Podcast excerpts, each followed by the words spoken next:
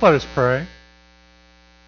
Most gracious God, as your word is proclaimed and read aloud, by your Spirit, may each of us hear your word as if it was just for us.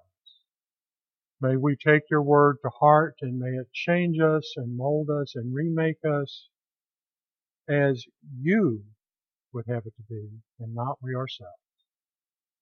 And we ask it all in the name of Jesus. Amen.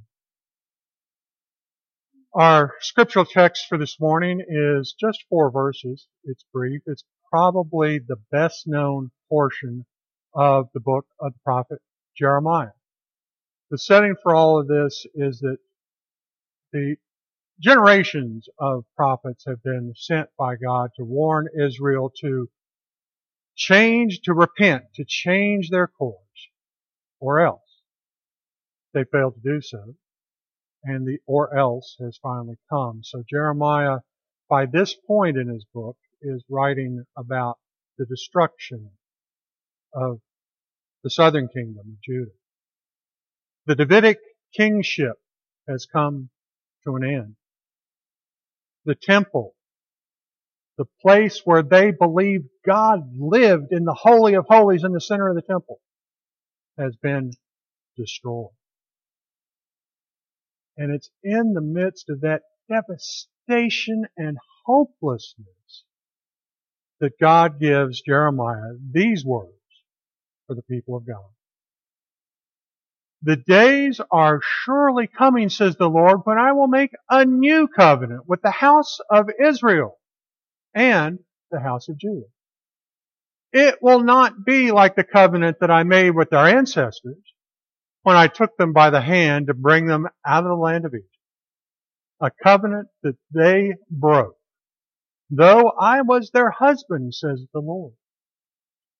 But this is the covenant that I will make with the house of Israel after those days, says the Lord. I will put my law within them. I will write it on their hearts, and I will be their God and they shall be my people. No longer shall they teach one another or say to each other, Know the Lord, for they shall all know me, from the least of them to the greatest, says the Lord. For I will forgive their iniquity and remember their sin no more. This is the word of the Lord. Jeremiah is often referred to as the weeping prophet. In the beginning of his book, he's a young man who is giving one last opportunity to, to tell the people of Israel to repent or else, the people of Judah, the southern kingdom. And they not only didn't pay any attention to him, at one point they, they drag him out of the city, they take him to a place where there's a cistern, a, a big deep pit that was dug to hold water, and they throw him in the bottom of the pit and leave him there to die. But by the time he has reached adulthood, he was delivered from the pit, obviously. By the time he reached adulthood, despite all his warnings and his pleas, the, the consequences of their behaviors come home to roost. And everything that he and his people had known and love and look to for their sense of who we are and our stability was destroyed, was taken away from them. Another reason that, that Jeremiah is sometimes referred to as the weeping prophet is that most people attribute the book of Lamentations to the authorship of Jeremiah as well. The, a book of weeping and mourning over the destruction of Jerusalem. But in the midst, I mean, just, just try and live for a moment what the feelings had to have been like for those people to whom Jeremiah was writing. We've been warned for generations. And we wouldn't listen because we knew best and we wanted to, like, what, from, from the mouths of children? We want to do what we want to do. And look where it got us. The promised line of David that was supposed to have no end has come to an end because the king of it, the, the last king of Judah and all of his heirs have been killed. And God is no longer with us because the temple's been destroyed. And all of the leadership has been carried away into Babylon. And all of the death and destruction that happened in the conquest. Do you feel the desperation, the mourning, the hopelessness? Today, we sometimes have comparable feelings, even though our circumstances are, come on, if we're honest, far less than what they were facing. But oftentimes, either in our personal lives, because in our family, in our relationships, in our uh, our vocations, things aren't going the way we had hoped, or there's the palpable sense in, in the culture, in the nation as a whole, that things are badly off track, and depending on what your political leanings are, we blame this group or that group. But I think everyone would be in agreement that things are badly wrong.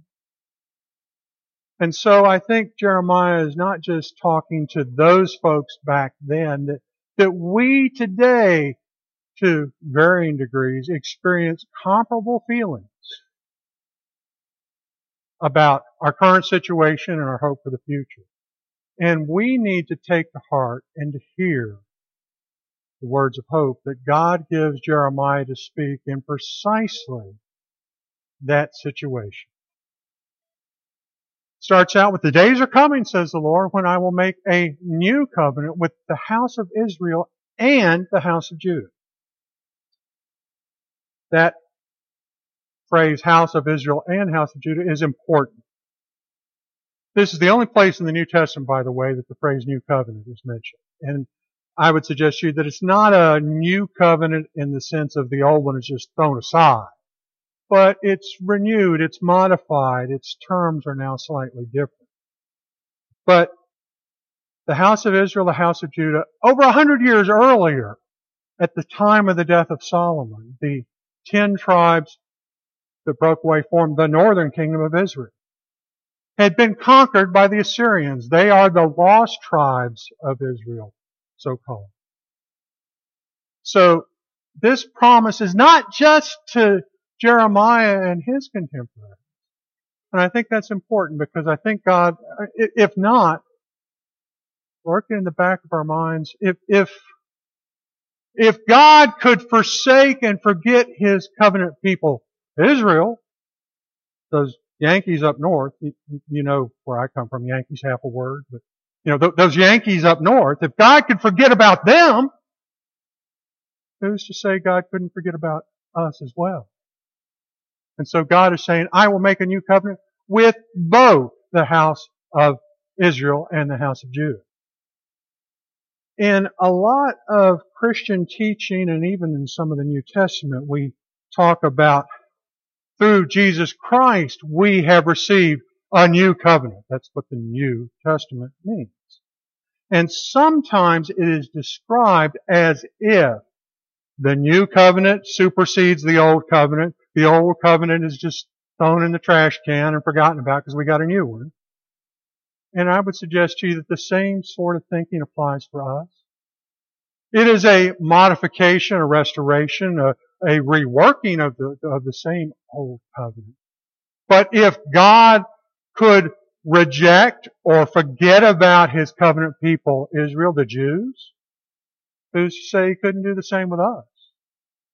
But because God is faithful and God always remembers and lives up to the promises that God has made, even when God's people do not, God can be trusted. Even in the midst of what seems like a hopeless situation. Because God is faithful even though we far too often are not. God goes on to say through Jeremiah that this, this new, this reworked covenant won't be like the covenant that I made with their ancestors when I took them by the hand to bring them out of the land of Egypt. A covenant that they broke, though I was their husband, says the Lord. The old covenant, as it's sometimes referred to, God had delivered, through Moses, had delivered the people out of Egypt all the mighty victories that go with that, the stories of the Passover and the crossing of the Red Sea and the rest of it. And their feet weren't on the other side of the Red Sea before they're rumbling and complaining, oh, you know, it's hot, I'm tired, I'm hungry. What? Manna again? And when God called Moses up to Mount Sinai and gave him the Torah, the, the Ten Commandments, if they'd been written on parchment, you could say before the ink was even dry. That before Moses could bring the tablets down the mountain, they had already broken that covenant with the casting and the worship of the golden calf. The covenant was reestablished, renewed. There were various covenant renewals in Israel's history. But time and time again, the people of God showed that they are like all the rest of the human race. Fickle, disobedient, self-centered, want to do what we want when we want without any external constraints whatsoever, even from God. And so now though the, the people's actions, their generations of keeping the covenant at arm's length, disobeying the covenant, only adhering to the covenant when it was convenient, or the kind of faith that only calls on God when we're in trouble. The 911 prayers. Come on, you know the kind of prayer I'm talking about. Uh, the kind of prayers that we all pray. You know, I haven't heard it so much recently, but for years I used to hear people complaining that, that oh, what a tragedy that, that, that everything in the country's been going downhill ever since they took prayer out of schools. I, for one, am not particularly concerned about that because A, I don't want Caesar to be the one who is responsible for teaching our children to pray. And B, I know that as long as there are math tests, there's going to be prayers in schools. Those 911 prayers of Lord help me because I didn't study and but if that's the extent of our faithfulness, the 911 kind of prayer, then we're not covenant people. Then we will inevitably, not because God is anxious to, to punish us for our transgressions, but because, you know, actions have consequences. And the people of Judah, Jerusalem, are experiencing the consequences of their generations of worshiping things other than God and neglecting God's commands to to be a people of justice and to especially look out for the powerless amongst them. The phrase that all the prophets use so, so often. The, the widows, the orphans, and the sojourners, the strangers the legal aliens amongst us, the people who are the most vulnerable and the most easily taken advantage of by those with power, because they have consistently ignored that, now they are reaping the consequences of their behavior. But God says, as bad as the current situation might seem, no matter how bleak your situation here in 2018 may seem, either on the personal level or the national level or the church level. Oh my goodness, the church has been declining. The churches in general have been declining in membership for 50 years now. What a mess. In spite of all that, God says, I'm still God. And I'm still faithful. I still remember the promises I've made to you.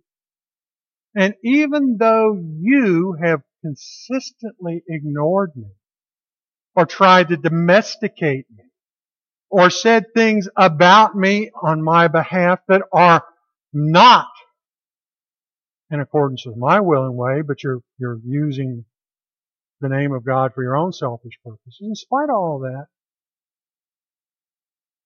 I'm, but because I am who I am, God says, because it's in my character to be faithful, I'm going to do something new. I understand that you just have, when, when the covenant was based on you living up to an exterior set of rules, commandments, that you just consistently haven't been able to do it. From the book of Deuteronomy as far back the Shema. And, and these words that I command you today shall be on your heart. You shall teach them diligently to your children and you shall talk of them when you sit in your home and also when you walk by the way and when you lie down and when you rise up. Even though that intent had been there from the beginning, these words shall be on your heart the Word of God consistently, as a matter of fact, was not on the people's heart. Because they didn't keep it there. And so often today, neither do we. But God is going to do a new thing, Jeremiah said. Instead of relying on a, on a covenant that's written on tablets of stone, God's going to do something new. And it's something that was alluded to and foretold by other prophets as well. It wasn't unique to Jeremiah. Ezekiel, who was roughly contemporary with Jeremiah, said, And I will give them one heart, and a new spirit I will put within them. I will remove the heart of stone from their flesh and give them a heart of flesh. My oh my, isn't that what we need today? in the nation as a whole that is so polarized politically and culturally that we're paralyzed and can't seem to do anything to have one heart, a heart after Jesus Christ, a heart of God. Or later in Ezekiel, he says that looking forward to the day. And I will give you a new heart, and I will put a new spirit within you, and I will remove the heart of stone from your flesh and give you a heart of flesh. Too often, how, how often have we had hearts of stone? We want what we want, how we want it, and when we want it. And heaven help the person that would seem to be in our way or preventing us from getting. If that's not a definition of hard-heartedness, I do not know what one is. But here in Jeremiah, he says, instead of having these external commandments that you might try to live up to with the best of intentions. How many of you made New Year's resolutions this year or any other year? How's that working out for you? I mean, we're, we're in the middle of, towards the end of March now. How's that going? yeah, me too. Because you see, the problem is not that we don't know what to do. God has given us pretty clear instructions. The problem is not a lack of knowledge. We know what to do. And even if we didn't, there are multiple Bibles in every home. Information is not the problem. It's, it's not that you need to go get a new self-help book or watch a new self-help guru on Oprah or MPT or someplace else. Because information, lack of information isn't the problem. We live in the information age. How many of you, when, you, when you're watching TV and you see some, see a star on, on a movie or a show, you're, gee, I wonder how old those people are now. How many of you? Somebody says, well, let me whip out my phone because we got Google right here and I'll look that up. We have information running out of our ears and in our fingertips. The problem isn't a lack of information. The problem isn't a lack of a program or an agenda. The solution to the problem is not a new leader in the realm of politics or in the realm of the church. The problem is that our hearts are not in sync with God. But God says, I know who you are. After all, I made you. I mean, men frequently get a bad rap because of our insistence of not reading the instruction manuals when something comes. But while that bad rap may be applicable to many of us, it doesn't really apply to God because God wrote the instruction manual if there were one. God made us. God knows who we are and what we're capable of. And more importantly, what we're not capable of. And so as long as it's a matter of us knowing the good, but not really willing the good. In the letter to the Romans, Paul talks about this. He says, Oh, wretched man that I am, I know the good, I want to do the good, but before I know it, I end up doing the very evil that I hate. Who will rescue me from this body of sin and death? And of course, his answer is Christ Jesus our Lord. Because in Christ Jesus our Lord, the promise that's being given here in Jeremiah is, is fulfilled. When Christ sends the gift of the Holy Spirit, and we allow the Holy Spirit into our lives. Because God doesn't force God's self on us. God, the Holy Spirit is a gentleman or a gentlewoman does not invade, does not overpower, but when we invite and allow the Holy Spirit into our hearts, we are changed from the inside out. We begin to decrease, we as in terms of our selfish ego, begin to decrease so that Christ might increase and so that we might, I mean, we sing about it in the hymns to, uh, to do one will, to, to grow in me that you might increase, that I might decrease. That I think is what Jeremiah is talking about here. And once that happens, Jeremiah said, it'll no longer be the case that, you know, some folks will be chastising other folks to teach them saying, know the Lord because it's usually one of those don't do as I do, do as I say do situations. None of us really have the integrity to be able to chastise others saying, hey, you sinner, you straighten up and fly right. By that, when we say things like that, we usually mean, hey, you sinner, you need to be more like me. You need to see things from my point of view.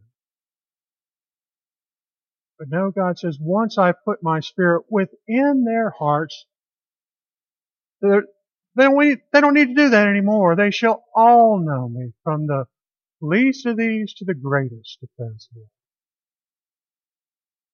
For I will forgive their iniquity, and I will remember their sin no more.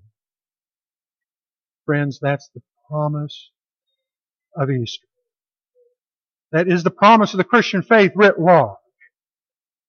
We who, as, as we move into Holy Week and we remember and we reenact the drama where God so loved the world that He sent His only begotten Son, that whoever believed in Him might perish but have eternal life.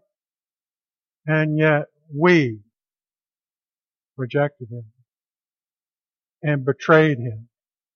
And we, the fickle crowd who just next Sunday will be waving the palms and shouting, Hosanna, blessed is he who comes in the name of the Lord. Those of us who trouble ourselves to show up for the Holy Week services will also be in the crowds on Maundy, Thursday saying, Jesus who? Never heard of.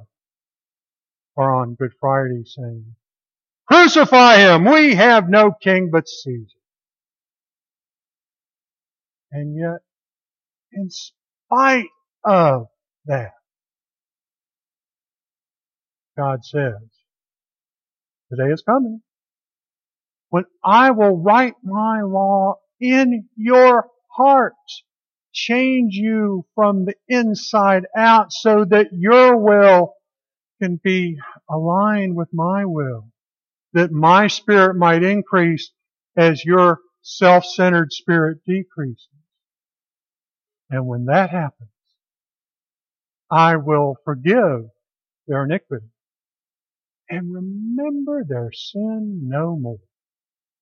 That is the promise of the Christian faith and the hope of Easter. Thanks be to God.